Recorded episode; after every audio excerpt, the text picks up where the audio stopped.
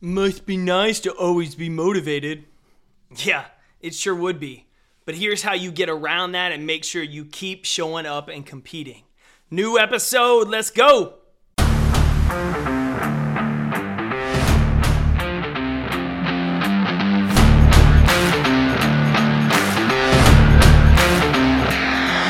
My name's Jake Thompson, your Chief Encouragement Officer, and this is the Compete Everyday podcast, a show designed to help driven people build a winning mindset so they can build their winning life. Welcome to the show.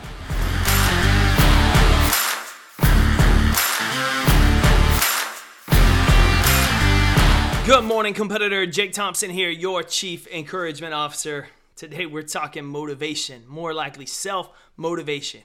Must be nice to be someone who's always motivated, always feeling energetic, always having it.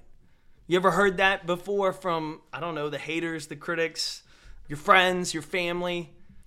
I have.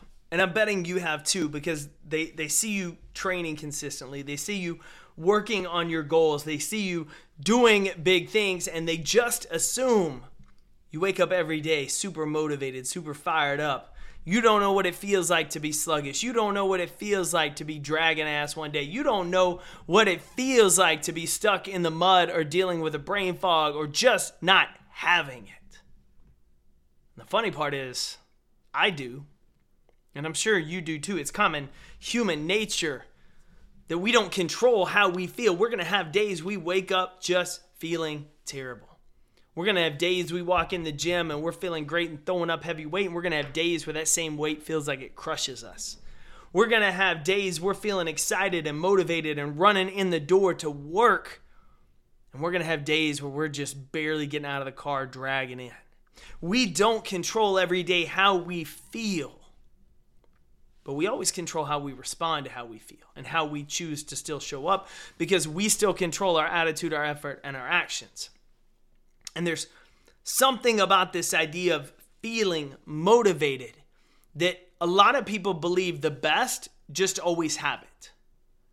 And that everybody else, if you're lucky, you get it every so often. See, motivation, the feeling at least, comes and goes.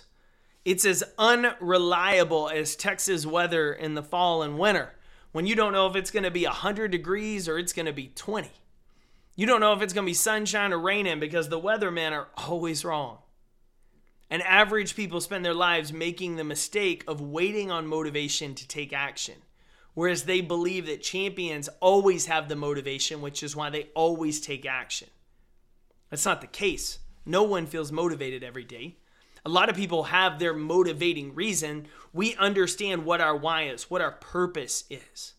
I've shared here on the show before that like my purpose is to make sure that each and every one of you listening to this episode today, listening to any episode, does not go through the pain I went through of regret when I allowed fear to talk me out of doing the thing I said I love doing. I let fear talk me out of choosing to compete. And that decision haunted me, it scared me, it weighed me down. And then I saw friends going through the same thing, and it broke my heart. And I made it my mission on this earth to make sure other people started striving for their full potential instead of settling for what fear or society said they should live up to. That's my mission. That's my motivation. But the feeling of motivation, I don't rely on it. And neither should you because you don't control if you feel motivated or if you don't, but you do control how you show up. It's our discipline not our feeling of motivation that ultimately determines our success, but there's still some things we can do to increase that motivation internally, that feeling, and help us spur into action. The first thing we have to understand is we have to set smaller goals. You may have a big goal, you may have a monster goal you're chasing. Maybe you're getting after a billion dollar goal. Maybe you're trying to get into this competition. Maybe you're trying to crush this spot in your career, and it's a huge goal, but Big goals are achieved by teeny tiny little bitty steps. Elephants are eaten by teeny tiny little bitty bites. Same way a donut is. A donut's eating the same, or donut, you eat a donut the same way you do an elephant. It's one bite at a time. It just takes a lot more bites to eat that elephant than it does that donut. And setting small, teeny tiny, bite sized goals allows us to achieve progress and milestones more frequently. Each time we get to that micro goal, we check that box, we have a feeling and sense of accomplishment, which keeps us fueled and continuing to move forward. So the first thing you got to do is break your goal down. Even if it's small, break it down smaller. There's a reason why our to do lists are so intoxicating and so addicting. It's because we keep wanting to scratch it off, easy things off the list. And we got to do that with our big goals. We got to turn it into a little bitty, teeny tiny, buku big stack of check boxes that we can work through. So, one, set your micro goals, make them smaller than you even have now. Number two, strengthen your accountability. Iron sharpens iron, and butter knife people dull you out. The better your accountability is, the more consistent your progress will become. Find the people who challenge you to keep moving forward, and they're there to encourage you when you get off track. They're the ones that are going to make sure you got up and after the goal, that you made that call you said you were going to make, that you got up and practiced your sales script. These are the ones who care enough about you to speak truth into you and call you out when you fail to follow through with what you said you were going to do. So set your micro goals, strengthen your accountability, and then the big one here, you might have seen it on the back of our set goal shirt. Clap for your damn self. Celebrate your progress. Write down everything you do. Not only does this practice help you track your progress, but it gives you the tangible records of progress to celebrate along the way. Think how many people lose motivation and give up because they forget how far they've come. It's the idea of if your goal was to lose a certain amount of weight and you go into the gym and you're eating well and you're training for three, four, five months, and you're not at that number that you thought you would be at, it's easy to give up and think it's not working. But what you fail to see is when you walked in the door at the gym, you were only lifting the bar. Now you're lifting 115 pounds. When you started going on a run, it took you 20 minutes to run a mile, and now you're down to 13. Your, your pants don't fit the way they used to. Your shirts don't fit the way you used to. When you made your first sales call, you were so nervous and anxious about that that you couldn't even get through your sales pitch. But now you can pick up and make a call, and when someone rejects you, it doesn't ruin the rest of your day.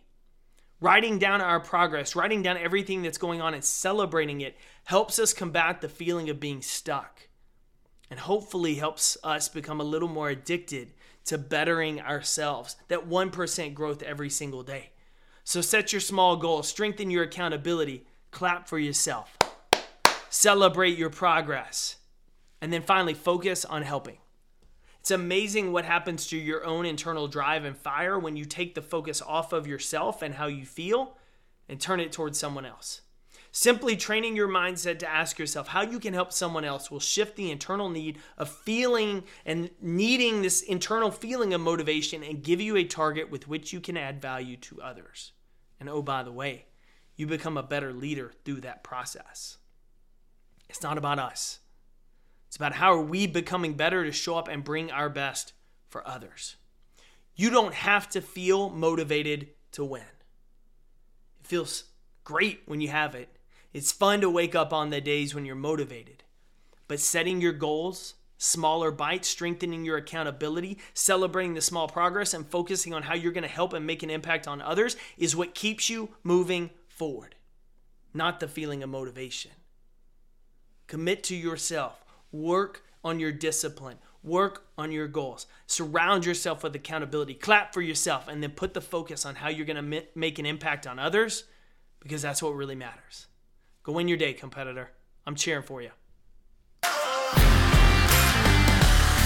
Thanks for tuning in to another episode of the Compete Everyday podcast. To get in touch with the team, drop us an email to podcast at competeeveryday.com. And to find out more about our resources, content, and gear that will help you build that winning mindset so you better compete for your best life, visit competeeveryday.com.